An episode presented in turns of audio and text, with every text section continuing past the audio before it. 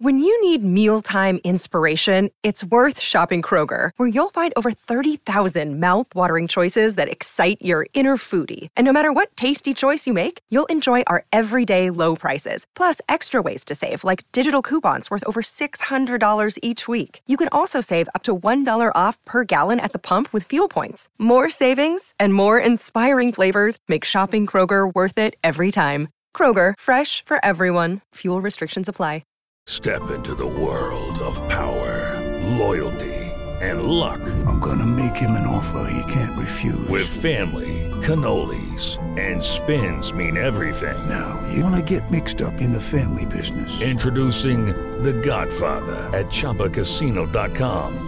Test your luck in the shadowy world of The Godfather slot. Someday, I will call upon you to do a service for me. Play The Godfather now at ChumbaCasino.com. Welcome to the family. No purchase necessary. VGW Group. Void where prohibited by law. 18 plus. Terms and conditions apply. With the Lucky Land slots, you can get lucky just about anywhere. This is your captain speaking. Uh, we've got clear runway and the weather's fine, but we're just going to circle up here a while and uh, get lucky. No, no, nothing like that. It's just these cash prizes add up quick. So I suggest you sit back, keep your tray table upright, and start getting lucky. Play for free at LuckyLandSlots.com. Are you feeling lucky? No purchase necessary. Void where prohibited by law. 18 plus terms and conditions apply. See website for details. Get all the latest football headlines and bite sized opinion in the brand new Whistleblowers Daily podcast. Join Mark Smith, Martin Gritton, and a conveyor belt of guests as they dissect all the biggest stories in one small, perfectly formed package. Take 5 to 10 minutes out of your day to stay up to date with everything that matters in football, whether it's a big result from the night before, a new excuse from Jurgen Klopp, a shocker of a VAR decision, or a new chapter in the ongoing Man United soap opera. We will cover it. All the latest news every weekday lunchtime on the Whistleblowers Daily podcast. Look for the Whistleblowers wherever you get your podcasts.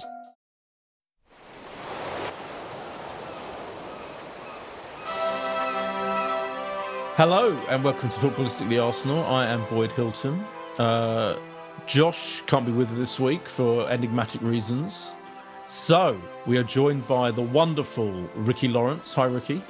Evening, Boyd. And the equally wonderful Adam Bernstein, uh, Twitter controversialist himself. Hi, Adam. Evening, Brian. How you doing? Good. How are you? Yeah, very good. Still, still doing um, Baldis jokes about Ten Hag this time on your Twitter feed. I noticed. I've, I've been a reformed character. I tried not to say anything because I always fear coming on here and um, having to justify myself to you. you know, I, it's it's it's fine. You know, I love your Baldis jokes. They're great. That's fine. Um, how are you? How are you doing? I'm good. I thought it was a great performance. I'm sure we're going to get into that. But, yes, um, I'm yes. very good. We'll get into that. Yeah, absolutely. Um, before we start, I need to a, a shout out to um, uh, a guy I met at the Emirates on Sunday. Um, I think he was called Neil. Yes, he was called Neil. And as I was tucking into my fish and chips on club level um, pre-match, he came over to me and said hello. And so he was a huge fan of the podcast. And um, so um, shout out to him. And it, it it does um it is lovely when people come up to you and say they like the podcast because it makes it all seem even more worthwhile than it obviously is considering we've been doing it for like 20 years now. Um so ricky you ricky and adam you were both at the game i guess? No i actually wasn't. I actually wasn't at the game Oh. yesterday. Um i share my season ticket this season which i'm obviously regretting given our start but uh the other the other guy I share it with had the ticket yesterday. So yeah. Oh did you, get to watch it on a uh, I did. I found somehow? stream. Yeah, no, actually got lucky. Um, fine. Yeah, managed to watch the whole game. No issues really. excellent excellent adam you were there you're staunch you're, you are you you go away quite a lot as well don't you adam still I do. I um I actually flew back from Amsterdam on Sunday morning to um, Wow. to uh, ensure I could make it to the game, but very worthwhile. Yeah. So you witnessed the worst performance of the season and possibly the best or one of the best performances within the space of a few days. Yeah, agreed. And um, I think that was kind of why it came as a bit of a surprise, coming off the back of quite a few slightly shaky performances to to play that well and be that um, dominant kind of almost throughout was um, extremely impressive. What was it like in in uh, the Eindhoven game though? What was the atmosphere like? What was it? Um, how what did you feel about that performance first? Uh, I thought we were very. I, I, don't know. It's kind of a hard one to tell because on the one hand you can sort of sit there and go Eindhoven scored five goals, and on the other hand you can sit there and go actually we played a really good offside trap, and that's why they scored three goals which were offside. But I just never really felt we quite got going there. Um, like just sort of I never got like a we're in this game. We're, we're it was a kind of small stadium. They were really up for it. I actually was very impressed by PSV as well. Um, from what I could see with the slightly restricted view seats. Um, but Oh, yeah, really? How restricted was how restricted was your view? I would say there was a significant portion of the pitch which it was difficult to see. Wow, wow! You go Um, all the way. Wait a minute, wait a minute. You go all the way there on you know, and as a staunch uh, Arsenal fan, and you have a restricted view. That is that is a blow, isn't it? Yeah, it sort of almost felt to me like one of those old school European away games from about 10 years ago, that it was just sort of complete free for all about where you were sitting. And as we hadn't got there early, was sort of up near the back where you just really couldn't see very much, um, which I'd sort of forgotten happened. Yeah, what a nightmare. I actually was at uh, Leeds and I had similar. I was at the back row of uh, Elland Road and I had to crouch down to see the other half of the pitch, uh, which I mean, I was going to say it was really annoying having spent you know a fair amount of the day traveling there, but obviously it wasn't quite flying to a different country, so I can't really complain. So Leeds is quite far though. It is quite far. fair. I'm going to Leeds on Monday actually. If the tr- on the day on the day of the train strike, I'm supposed to be giving a talk to some students, media students, on Monday, and it is the day of the train strike, so we'll see if I make it. But did you did you watch the the Eindhoven game as well, Ricky? Because it was interesting because Martin Keown, I don't know if you watched it on BT Sport, Martin Keown's halftime analysis was all about how brilliant our offside trap was, which I thought was quite funny. Yeah, I did watch it, and I've been quite. I mean, can go into the fact that there isn't really anything to criticise Arsenal about this season or Arteta about, which may make for a short, pod, short podcast. But I have been a bit critical of how strong a team and squad really has taken to the European games, Mm. um, especially given our start. Uh, I thought I don't say should have thrown the game on Thursday, but it did look like a game where one team had to win and the other team were probably happy to either get a draw or basically just not get injured. And yeah, I think he probably could have gone. "Do you know what? Let's get beat by PSV. I, I think he probably would have had a, would have done if we were playing Chelsea yesterday rather than Nottingham Forest. I think that he probably thought, you know, let's go out, get a point, and then we can play all three of us, for example, next Thursday. But I, I think he probably got that wrong. But again, it's easy to say of hindsight. It's interesting, isn't it, Anna? What did because because uh, there is the, the real. I mean, we're doing brilliantly, right? We're top of the league. It's extraordinary. Two points out of Man City, whose strikers scoring thousands of goals, etc., etc., and who have a squad worth 1.2 billion, and one of the greatest managers in the world, and we are above them in the league. But at the same time, as as Ricky alludes to, there's this kind of team selection dilemma we're going through, isn't there? I feel like whereby he rests in the European games, he's resting four or five players, and the four or five players who take their place are clearly not quite good enough to ensure that we can win those games. I mean, well, the Eindhoven game being the example of it, I guess. Um, so it's like a weird situation. Does he? Do you think he should rest more players for the European games, and and and in, and with the knowledge that the backup players aren't really good enough to make sure that we win all those games in theory? Or Are you, should are you asking if he's gonna, is he going to rest Reiss Nelson on Thursday for for the Chelsea game? Right. Well, it's a good question. Yeah, yeah. I mean, Saka apparently Saka's injury, by the way, apparently is is not too bad at all, and may well. I'm sure. I bet Saka will be playing in that Chelsea game. Okay. I wouldn't even be surprised. I know it's insane, but I wouldn't be surprised if he puts him in the squad in the European game. But we'll see. But Adam, what do you think about the whole should he, shouldn't he rest players situation? So ordinarily, I think I'd completely agree with Ricky. I think it's a very weird season for two reasons. One being the obvious one that there's the World Cup in the middle of it, but the other one being that we also had, I think, like one game in a month or two games in a month because the Queen died. So, I, so you know, for example, when Martinelli started at home um, against, I think was, I think he started at home against Bodo. Normally, I'd have been like, why the hell is this guy playing? On the, but he, you know, he really hadn't played a lot in the previous months. So you're kind of sat there going, well, actually, it kind of makes sense for him to play. Um, you might get a lot out of it. And uh, I don't know. I think we've sort of been a little bit unlucky in the sense that um, Bodo quite a tricky side to go away to. They had an extremely good home record before, and this PSV side have actually been surprisingly quite good. So despite it being a Europa League group, I don't think it's it's just been as weak as some of the teams we've played in the past in the group stage, where really you could have almost played anybody.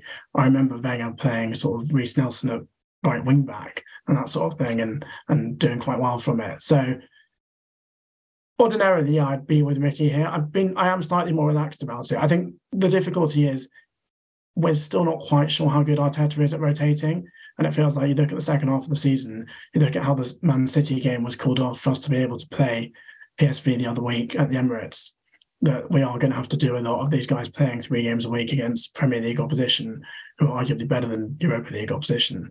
And we're just going to really struggle. Yeah, what do you think? It's interesting, Ricky. Was it because he did? He was asked about it in in interviews last week, Arteta, and he basically came out and said, quite controversially, that the players have to get used to playing two or three games a week, don't they? He kind of like he was like, no excuses. They should be able to cope with it. Um, I'm not going to tell them they're allowed to be tired.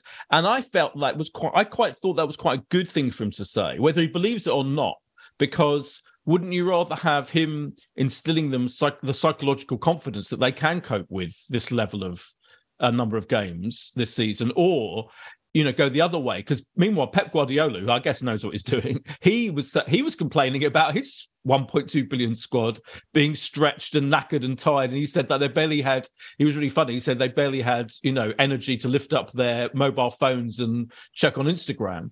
Um, so it's quite an interesting contrast in the way the two of them are handling this whole kind of idea of resting players. Yeah, I think the the thing for me, and I agree with Adam that our, our group hasn't been easy, but I said to like friends the other day that he's sort of played these players into the ground, which is probably a bit extreme. But I also go back to last season where players were out on their legs, and it wasn't Arteta's fault, you know, unless you put all signings down to him, and in fact we didn't make enough. It wasn't his fault. Except, you know, you love to be able to say Saka play one game a week. Saka hasn't need, you know, he's played loads of football. He probably hasn't needed to play in any of these Europa League games, but he has done. Whereas players, you know, like De Bruyne, Kane, you know, the list goes on and on. They're playing in the Champions League, and you can understand why they have to play all these minutes. Whereas for us, just take advantage of the fact that we're in a weaker tournament and probably roll the dice a bit more. Play, you know, even I feel like he's subbed off like Lokonga every Europa League game. Maybe he hasn't every Europa League game, but he's subbed him off a fair bit. And you think leave him on. You know, he's one of the ones that doesn't matter if he plays because he's not going to play at the weekend. Um, Marquinhos has come off. That's what's frustrated me, but I'm not looking to criticise. It's just probably been the only thing you can criticise him for. I think the big thing for me is we've probably only really had one game where you're really frustrated because I think everyone probably agreed that we did all right against United and we were unlucky. But Southampton, which I just feel like if we hadn't have played a, a strong team against PSV, probably pick up all three points. But our players look tired. I also thought, I know this isn't a Southampton uh, podcast, but he um, he made the wrong subs in that game. But it cost us the fact that we, you know, players have played too many minutes. I think three days prior, rather than having a rest, especially because Southampton had a game that week as well, because it would would have been a you know uh, a round of Premier League fixtures. But obviously, we got the win against PSV that week, and we lost the, the week after. So maybe if we hadn't have played a good enough team and lost against PSV at home, then we would be having a different conversation. It's really hard at the end of the day, and it's very easy with hindsight to say he played this player when he shouldn't have done, and he played this one with too many minutes. So, um, you know, it's it's unfair probably yeah. to criticise too heavily. No, I, I think it's I think it's totally fair. I think it's fair to kind of ask the question, isn't it? Because it is, it is as you say, it's the only thing you could fault him for this season, Adam, isn't it? It's like you know we're top of the league, we're top of the we're top of our group. We've we've qualified. We just want to win the group. Um, but apart from that, and you know, we played we played really well against you know an admittedly terrible Nottingham Forest team. Apart from a couple of defensive errors, won five 0 after that defeat in Europe. You know, we've we, we've kind of bounced back from that immediately as we bounced back from the setback against Man United as well. So the it is to labour the point. It is only this whole whole issue of how much does he, you know, it's almost like because he knows his first team so well. That team that played against Forest is clearly the first team, isn't it? It's like that, you know, in every sense. Those are his, those those are the players he picks first. So when two or three of them aren't playing, it's definitely going to have an effect, isn't it? It's the question. It's the question of whether. I mean, some people think he should should he should um, drop more players for the league games. And you know, I've seen Le Grove, for example, on Twitter, who's always been complained about the, the fact that Arteta doesn't rotate enough. He thinks to rotate more in the league. I don't feel that way. I feel like that would be outrageous thing to do if he suddenly started rotating in the league. The, the thing which I think is interesting about the Europa League compared to the Champions League is if you play Champions League, you might play Tuesday or Wednesday night, and then you'll play Saturday or maybe even Sunday. Whereas you look at, and we actually played extremely well against Forest. We played Thursday evening and then played Sunday lunchtime, and that's just a much tighter turnaround. And you always have that turnaround. And I'm not a doctor or physio or whatever, but to me that strikes me as something which is going to be harder on on you as an athlete than it would be to have you know at least three or four days rest. And that I suppose is the big difference, apart from the level of opposition about why actually, if you're playing Champions League, it's probably easier to play twice a week than if you're playing Europa League. Yeah, someone did point out. Uh, I mean, that Saka had a really good game until his injury, Ricky, didn't he? And and he obviously he didn't. Really well. He didn't play. That was one of the few times he hasn't played in in Europe. Um, he, did, he, did, he did come on, didn't he? He came on. Yeah, he did come yeah. on. They all came on. Everyone came on, didn't they? Yeah. Everyone came on. Yeah, of course. Yeah, completely. Um, but it, it was. But he, you know, he doesn't. He didn't look. He doesn't look tired, does he? He doesn't look um, you know, I mean, how would you know? But no. I think, go on, yeah. So I, I think he didn't look tired, but the problem is, and I'm always quite wary of this, and I probably sound a bit uh, silly, but like, it's not just tiredness; it's the ability to pick up an injury. So mm. the last thing we want is Saka playing on Thursday night, for example, fresh as a daisy, if he was, but and then someone makes a bad tackle and he's out for a month or two months or three months or he breaks his leg, whatever there is always, and I know you could say that, you know, you could break your leg at any point, at any time, but if they're sitting at home, they can't break their leg. And I just feel like that, you know, even on Thursday, he didn't necessarily need to chase the game. He could have gone, you know what? This game's done. Leave Jesus on the bench, leave Sack on the bench. I know it's very, very, it would have been difficult to do that, and he probably would have got stick for that as well. But yeah, I'm not, I'm not looking to criticize Arteta. I think it's just that he could probably box a bit more clever. And yes, Saka did look Saka did look really good on Sunday. And that's the problem. Is at halftime we're one 0 up. I thought we weren't fantastic in the first half, and our best player got injured, and we were throwing Reiss Nelson on. The drop off is so big. And I know I say that now after Reiss Nelson goes on and scores two goals and gets an assist, but at that point I was a little bit concerned because of our previous Premier League games. We looked tired in the second half and weren't good, and we just lost our best player and we were bringing on someone who, up until Sunday, I don't think I'd seen play well for Arsenal. And I was concerned. So it's not just being fresh, it's about not being injured. And I think that's almost just as important because are, are we, I, I, don't understand. You said about someone saying that we can rotate in the league. I don't know, other than maybe Zinchenko and Tierney and Ben White and Tomiyasu, who else could we rotate? Oh no, I agree with you. I agree with no, you. I know you weren't agree. I, I, can't, yeah, yeah, yeah. I can't get my head around it. I, I, I think I, I don't I don't even I think actually think his level of rotation in Europe has kind of has has been about right. You know, I think like I think he's judged it pretty brilliantly, considering you know we are going to qualify, and I, I do think there's a big drop off between you know Jesus and Nketiah, for example, and Holding and Saliba or whatever or whoever you know, e- even Gabriel, who we know is you know prone to prone to some mistakes as he made it he, he almost gifted them a goal on uh, sunday didn't he? But i think there's a big drop off. But as you said it's not the champions league and i think he's, he's, he's making a calculated taking calculated risk in these games. I think if he started playing any of those players at all unless we got players injured in in the in the premier league he people would be astonished. People would be wouldn't they? But i did think interestingly you brought up you know um Reiss Nelson coming on the interesting thing was that substitution. I thought that was a surprising substitution. I thought I assumed he was going to bring on Eddie Nketiah, you know, and to play wide or whatever. But it was turned out to be genius, one of the great substitutions of all time, didn't it? I mean, absolutely extraordinary. Who would have guessed? Who would have known? I thought it was going to be Vieira. Yeah. Um, and yeah, I was very surprised. And someone else said Nketiah. I, I thought Vieira. And I would say the only player that's worried me that has featured a bit more is Vieira because I think the last three games, four games, he's, he's probably looked a bit concerningly bad. But it, it, it's early days, of course. I'm not writing off for one second, but I think when you describe the drop off of our players, I don't think it's big. I think it's absolutely huge, and it is a concern because I think we are one injury away in most positions from it. But I know everyone's this isn't news, but we are, you know, Jesus to Nketiah is huge. Um, Saka to Reiss Nelson, and I don't think Reiss Nelson necessarily is the next player in, but it's huge. Uh, the centre backs drop off unless you okay, you can play Tommy Tomiyasu, probably a right back, and Ben White can swing the centre back. That's massive. Our goalkeeper is uh, drop off is is probably massive as well. That is the concern. That is the one concern. We've got very lucky this season. We haven't had an injury, and really, we've got two more games to get through, and then hopefully, you know, come as soon as as soon as we can. Bring. I know we've got still got Boxing Day fixtures and whatnot, but we need to sign players quickly because we are two or three injuries away, or two or three players getting injured away from this season, sort of going in a completely different direction. Yeah, absolutely. Adam, what did you make of the um, the recent substitution and and, and the whole drop off theory? Um, well, well, I actually think it kind of spoke to that, that exact point that the squad, and we sort of knew this when we went into the season that we uh, made the decision not to sign Douglas Costa at the price they wanted. We were probably at least one or two short.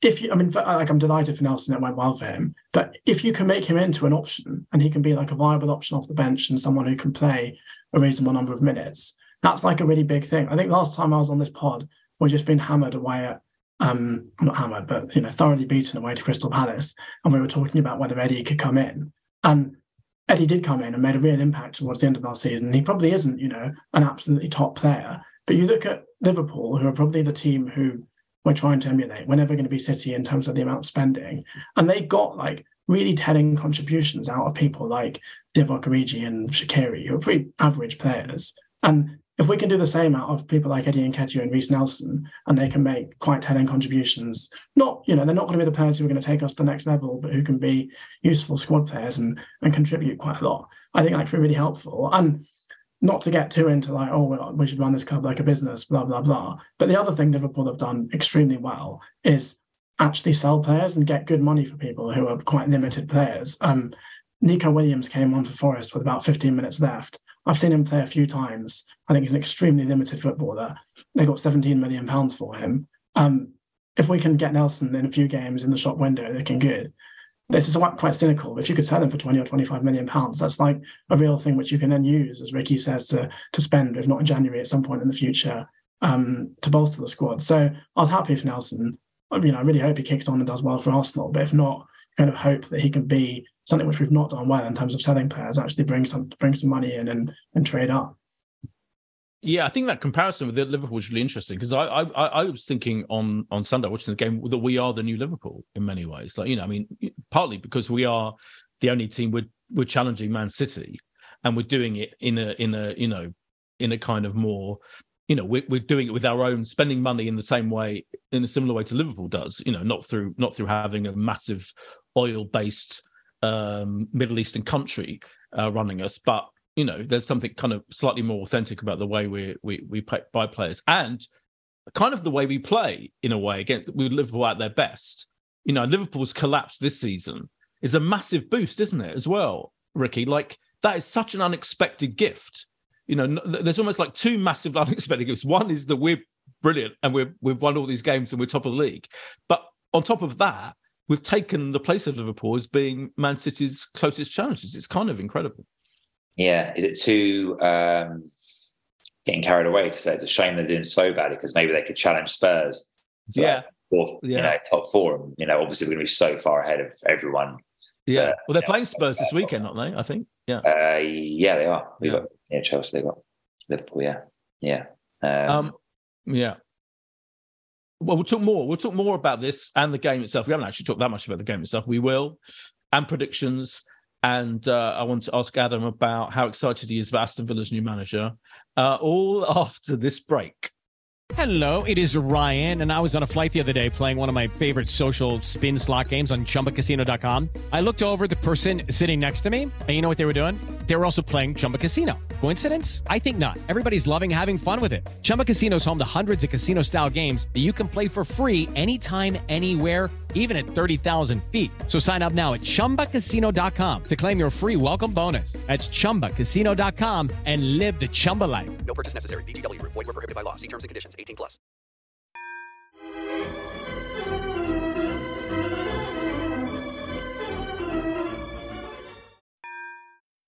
And we're back from the break. Um, so let's talk about the, the game specifically, the 5 0 triumph. Um, we did. You're right, Ricky. The first half wasn't brilliant, was it? And in fact, the thing happened in the first half was we went one 0 up. We start every single game, even the Eindhoven game. Well, like that's our new thing, isn't it? And I think, like, I'm I'm pretty sure that last season we didn't start games well, particularly often. Like, it took us a while to get into games. It was almost like the opposite situation. Now we're straight in there. We go hell for leather. We create chances within the first few minutes. I'm almost like surprised if we don't score in the first few minutes of games. But then when we do, in the last few weeks at least, again, to be slightly hypercritical, we kind of end up losing momentum some way towards the middle or end of the first half often. And often they, the opposition, have chances, as actually, you know, Nottingham Forest did.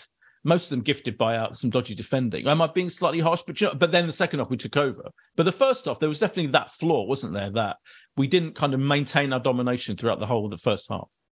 Yeah, I think you know it's like all football clubs. The better you do, the more expectations rise. So if that game was nil at half time, we'd probably be going being a bit disappointed, but you know we'll come out second half and we'll probably win. Whereas now we go one it up, it's like why are we not winning two 0 um, yeah. which is the nature of the beast, really. But I do agree. I think, and it's also because of Southampton, we were comfortable. We end up drawing Leeds. We were not comfortable, but we, we were in the second. The first half was even. The second half was you know, like nothing I think any of us have seen for various reasons. Um, so I think that was probably in the back of a lot of fans' minds. But we start we start games so well. It's just like unbelievable. It's a, it's a joy to watch.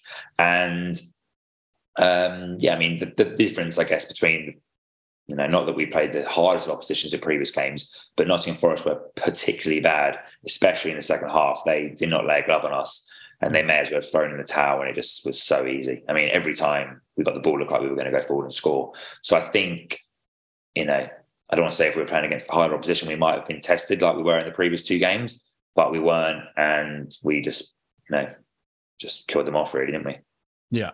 The other slight um hyper being hypercritical um issue, Adam, I guess, is that even when we scored five goals, um, uh, Jesus was not one of the scorers and hasn't scored what for now five games, I think seven, seven, seven. games, seven games. That I mean, but he was was the official man of the match. He was certainly one of the contenders man of the match, and I thought he had some amazing. I like watching him.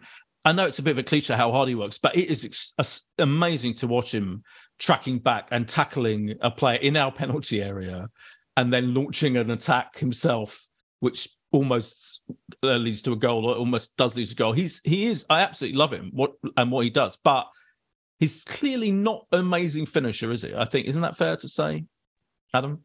Yeah, I, I, I think that is fair, but I also think we we wanted probably 20 25 goals a season guy. I actually think he probably will get that by the end of the season. But we had that before in Aubameyang, and we were not a team which could compete because we were not a sort of great holistic team which could play together and you know as a system kind of really really worked. And i just kind of feel that we are now and the things we used to not have were just really that goals from midfield. Even the guys who ostensibly sit kind of deeper in our midfield like Xhaka and Partey really contributing quite a lot of goals this season. Um, so it's slightly frustrating that Jesus is going through a, a, bad patch, but the difference is when Lacazette was doing that last season, we wouldn't score at all. Now we score five. He's still doing so much off the ball in terms of, or not just off the ball, on the ball, um, contributing. So I just think he'll come through this. He'll score again. He isn't the best finisher ever, but that's sort of why he, you know, basically why Man City were willing to get rid of him and bring in Haaland. Yeah. He's not as good as Haaland. Don't think any of us are suggesting he is, but he's still a brilliant yeah. player and we should be really happy to have him. Yeah, um, Ricky, John, I don't know if you saw Jonathan Liew in the Guardian wrote a brilliant article I thought about him saying that he's that clearly like a scoring one goal in three kind of player, and we just have to accept that.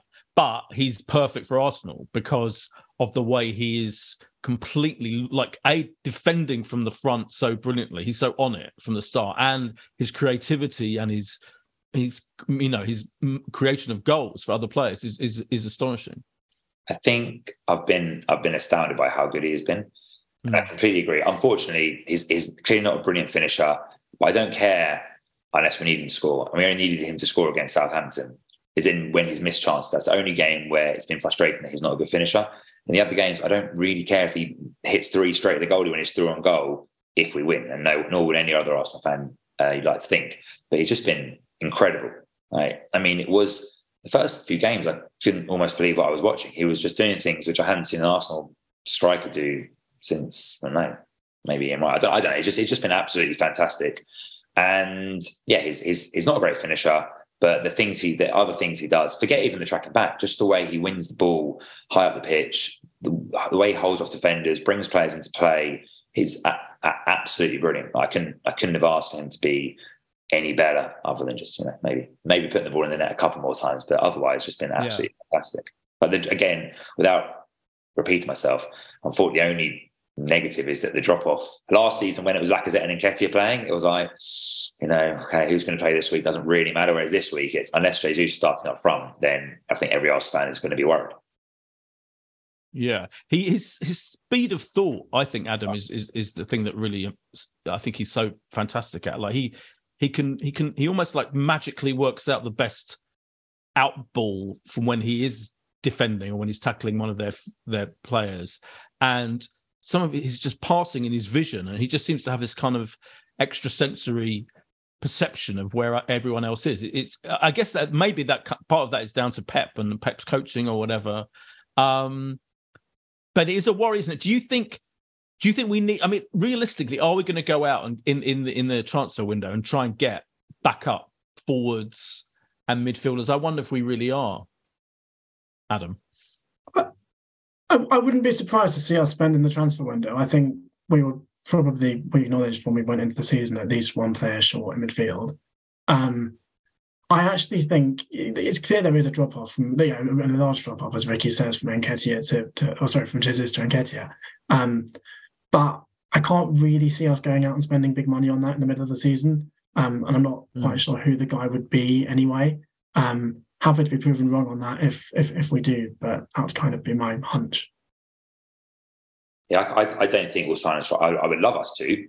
Um, someone who's a bit different. I don't know. No point necessarily looking at names, but I think we have. We I, I think we have to sign at least at least two players because I think we're light on the wing and in midfield. In the mid, in midfield, we're just we're a Partey or Xhaka injury away from.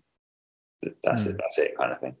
I particularly mean, Partey. I think I, I feel like Partey is the most kind of difficult to to um, replace player in the whole team in a way because he runs things so doesn't he? He kind of no, uh, you say that, but he's I think been the only one that actually has missed some games, and I know one of them was Man United, and I don't that Partey's been for the most part of the season been fantastic, but I think it's difficult to say that we miss him more than we miss mm. Jesus. Okay. We miss him more than we miss Xhaka. I mean, I've probably been on this podcast before and said probably this this gives me a chance. I assume Granit does listen to this podcast. Of course. Uh, no, no, good. Because uh, I, I've like I can't tell you how how mean I've been about him. Not, I would never. I'm not one of those people that abuses him. Actually, I mean, you weren't the only one. no, of course, of course. I mean, you know, I'm not like I said, I'm not the sort of person that you know. I don't, I don't send him messages on Instagram or anything like that. It's just privately. Um, but I think it's almost been been very quickly. It's oh yeah, Jack is a brilliant player for Arsenal. I think I, would struggle to name anyone that's been better in the league other than obviously Haaland and maybe De Bruyne. I think he's been phenomenal. Like, I mean, I think people just quickly grown accustomed to the fact that he's playing really well, but forgetting that he's been he hasn't just been good for Arsenal. I think it's been that's been the narrative. Oh, you know, he's turned around his Arsenal career, but he's been absolutely unbelievable in pretty much every game. Yeah. From the first minute to the last, like it's just been it's insane the turnaround from even this time last season to and he was very good towards the end of the season. He's probably our best player, I would say, in the last maybe from January onwards. But he just kept on that form and just picked up another however many years. It's just been unbelievable. I'd say maybe he's our most important player right now. I, I, I just say Jesus because we have no one that can fill his boots. I don't think, but yeah, I think Jack has just been it's been it's incredible. Yeah, Xhaka has been. It, it, it, it is. I mean, he gave the ball away once. In, yeah, he did. In the, he did. I did. I did say. I mean, the problem is, yeah. the problem is we have, I'd say, four players that are very maybe five if you include Ramsdale, but four players in our centre backs and Xhaka and Partey, who are who seem to love giving the other team a, an opportunity to score. Gabriel is the worst culprit. Actually, Xhaka, that's what I mean. You can't. It's difficult to pick. Saliba's given away a penalty and scored an own goal, so he seems to have got, got, got in on the act quite quickly. But uh, other than that, those four again have just been fantastic. But Xhaka, Adam, Rick is right, isn't he? It, it, and it has been that, isn't it been that like tweak to his position, which again, which Arteta has to take massive credit for, doesn't it? Just kind of giving him that more advanced role um, that he has. But he's but he is everywhere as well. He was absolutely everywhere against Forest, and he is just the best. He's just the most improved player in in history of Arsenal. I just can't think of any other example. He's, he's it's a, yeah.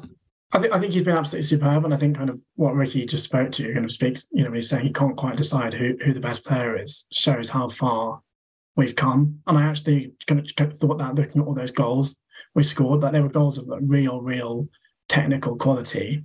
Um, the the first Nelson goal, it really didn't look like we were going anywhere, and then Jesus and Odegaard just just work it brilliantly for him. Um, and I know you said you wanted to talk about Unai Emery. It kind of really did show to me how far we've come since the days of having players like Pepe, Joe Willock, and Lacazette that we just kind of like a transformed side. And and and, and Xhaka, you know, is one constant from that era but the way that kind of I think it helps playing in a proper team with a proper system, you can just look like a much much better footballer. And he really has been excellent throughout the season. And I never quite saw it coming. I I sort of used to look at him and Lacazette and say these are the two who were signed when we play Champions League every single season, and we've never qualified for the Champions League with either of them. And we still haven't qualified for the Champions League, which I granted. But this season, it looks like we will do, and maybe that's a sign of he, you know, it was Lacazette who was the problem all along.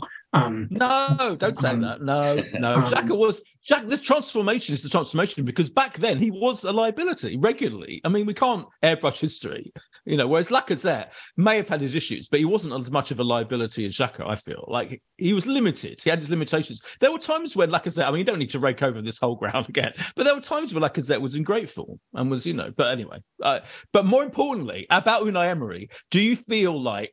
Here's my question, right? Because rem- if you remember, you know, I mean, new manager of Aston Villa. Some would say that's that's you know his level. I don't know if that wanting to be too disrespectful to Aston Villa or Unai Emery, but it's astonishing to think, isn't it, that when Unai, Unai Emery was given the job, Arteta was heavily in contention.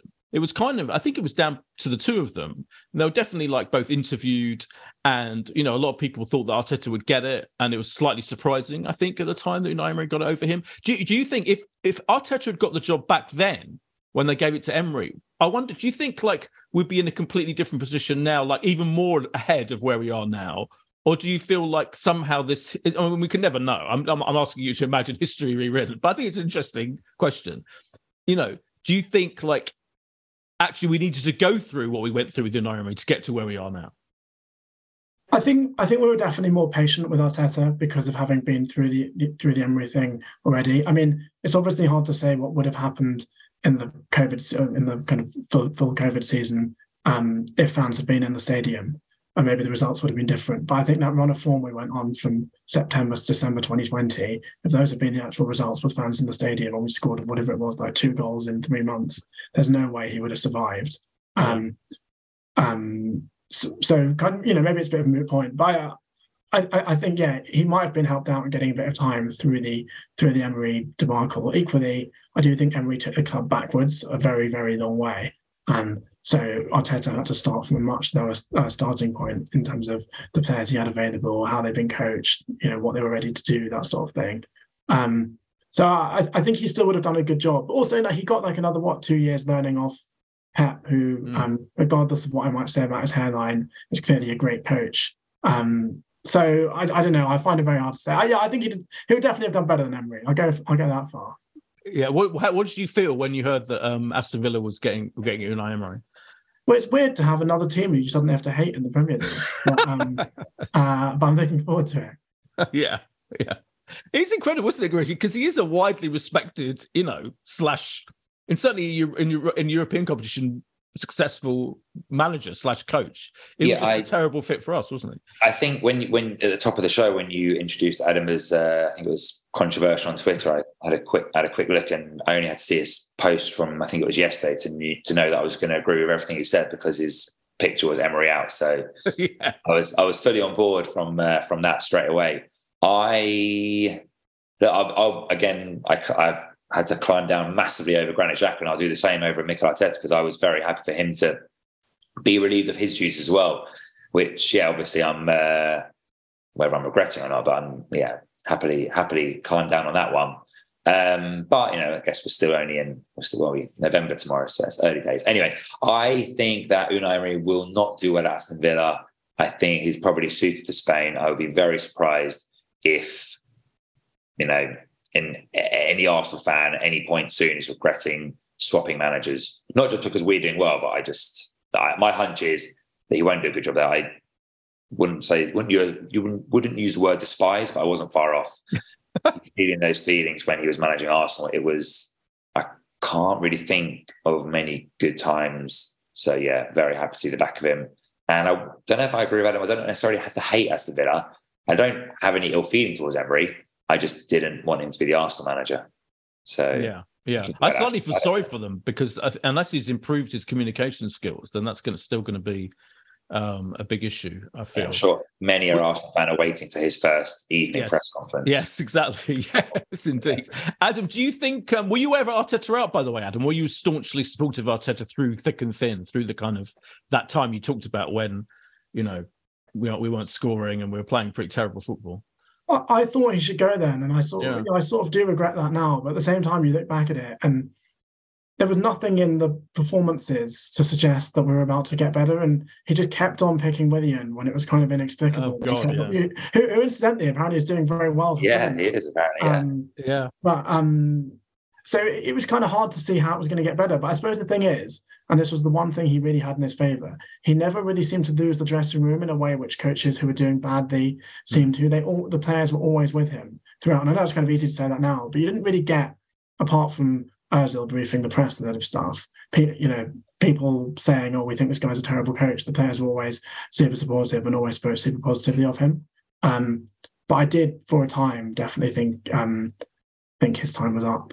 Yeah. Well, uh, the one thing I would I would say, maybe just so if all does go wrong, you can come back to this moment and say, "See, Ricky did suggest this," but mm.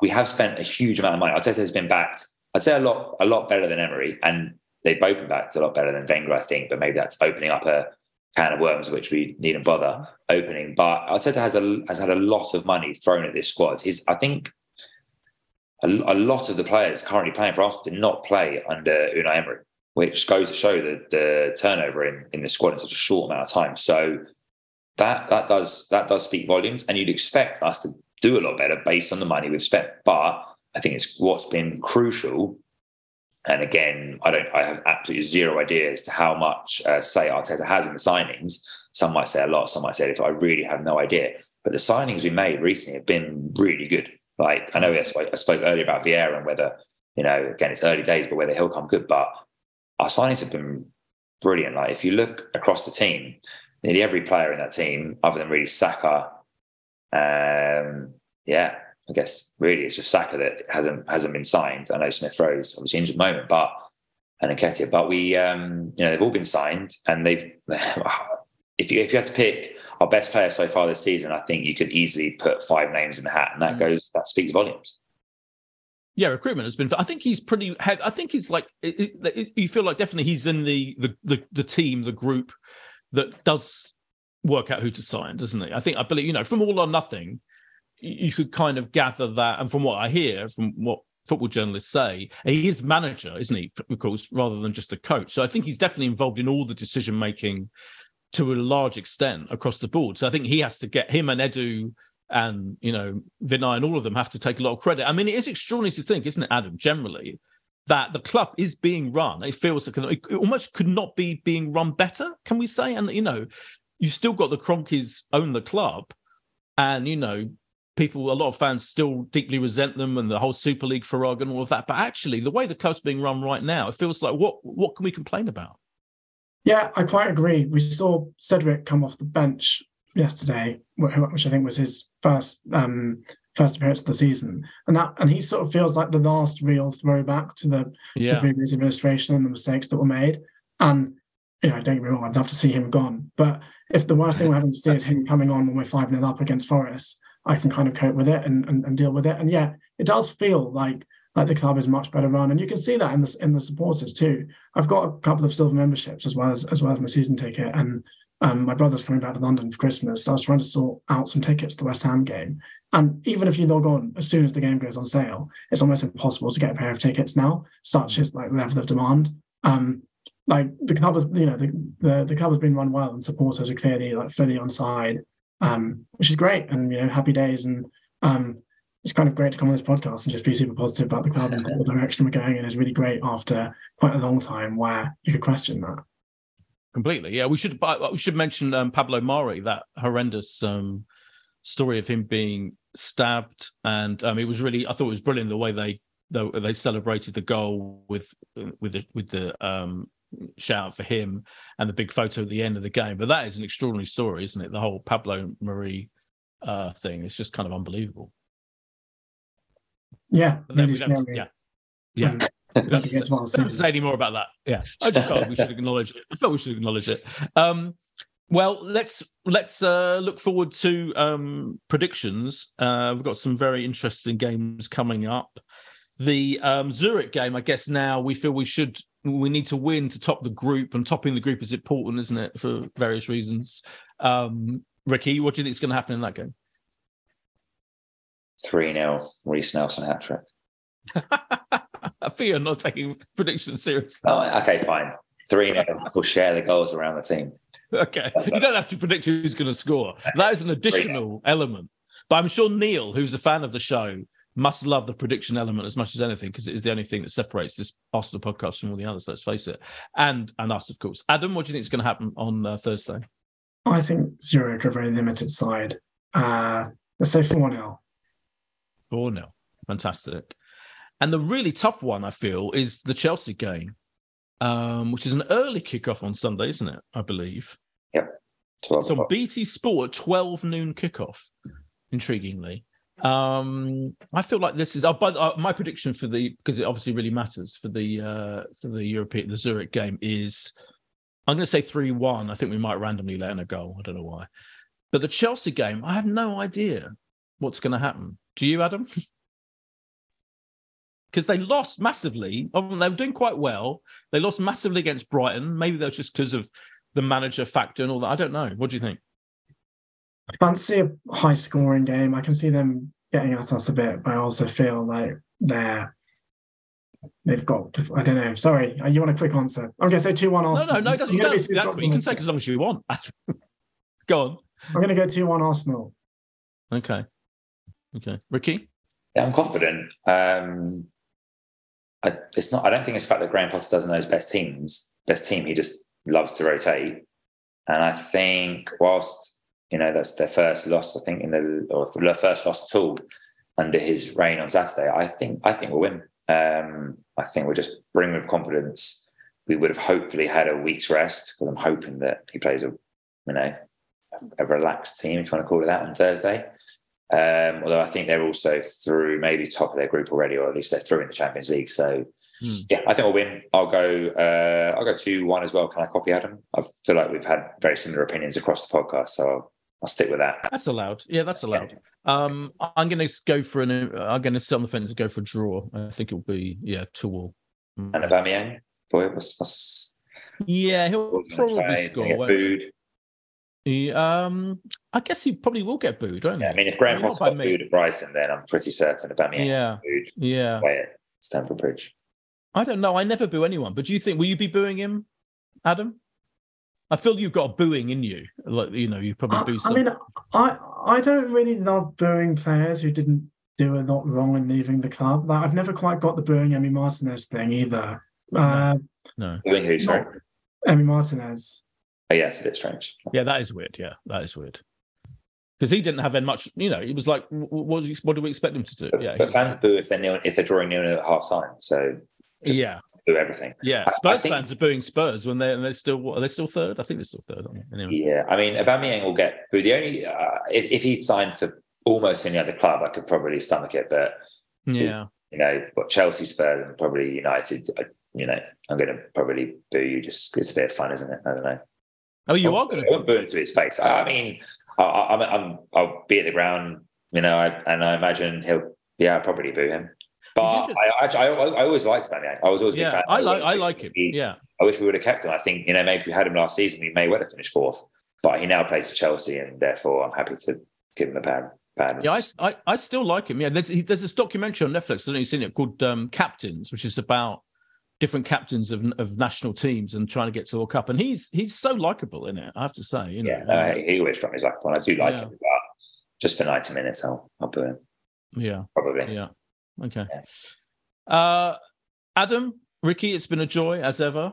Uh, thank you very much uh, for coming. And yeah, it's it's it's extraordinary to be positive and happy, isn't it? About, I mean, finally, I guess before we leave, let's let's give a final. Do we think? Do, are we all now? I'm I'm now feeling that it would be we, we can't throw this away now. Like in terms of top four, I'm not saying we're gonna I'm not saying we're gonna win the league. I think we will. I think we could well stay in competition with Man City, considering that Liverpool thing of how terrible Liverpool are for quite a few, quite a few, quite a while in this season. I don't, I, I just don't. I'm not that worried about dropping off drastically. So I feel like we, I would be amazed now if we don't qualify for the Champions League. How do you feel about that? Is, is it bad to admit that I was probably more annoyed at Kevin De Bruyne scoring than I was about uh, yeah. uh, scoring in the last minute? Yeah, yeah, same, yeah. I mean, I was really annoyed about Skursu in the last minute. To be fair, yeah, because that was yeah, that was. Annoying. I, I had a feel. I thought City might slip up, and you know, yeah, whilst we're top of the league, I'll, you know, want us to obviously, but you know, I think that we can win it. Obviously, we won't, but top four isn't as it's not as the top four isn't doesn't feel exciting when you're two points clear going into November. Is that weird? Yeah. I don't know. I don't know. Yeah, Adam, do you think uh, is that, are we still capable of throwing this away?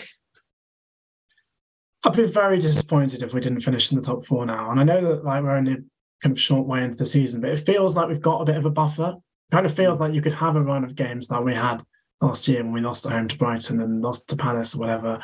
Um, and it also just feels like we're a lot better than the bad teams now, if that makes sense. Yeah. Like we never used to really hammer anyone. Um, beating, I think Forest had conceded two goals in four games and we, we beat them 5 0, like extremely convincingly, like no penalties and, you know, they didn't have a red card or anything like that. I just think there's a lot to sit there and go, this team has kicked on to another level it should easily be qualifying for the Champions League, particularly given the issues some of the other clubs face. Yeah, yeah, I agree completely. I mean, we're 10 points ahead of Chelsea, I'm just looking at, which I didn't even realise. That, you know, we're even Spurs, like we're five points ahead with a game in hand. Where, I mean, the, the gap between us and Liverpool is fucking unreal. I mean, that is, you know, that is just amazing. So, yeah, I mean, it would be, it would take a major commitment to throwing things away if we if we didn't at least reach the top four. Thank you. As I, I, am definitely thanking you now for the end of the podcast. Uh, Ricky and Adam, you've been brilliant as ever, and we'll be back this time next week. Cheers. Bye.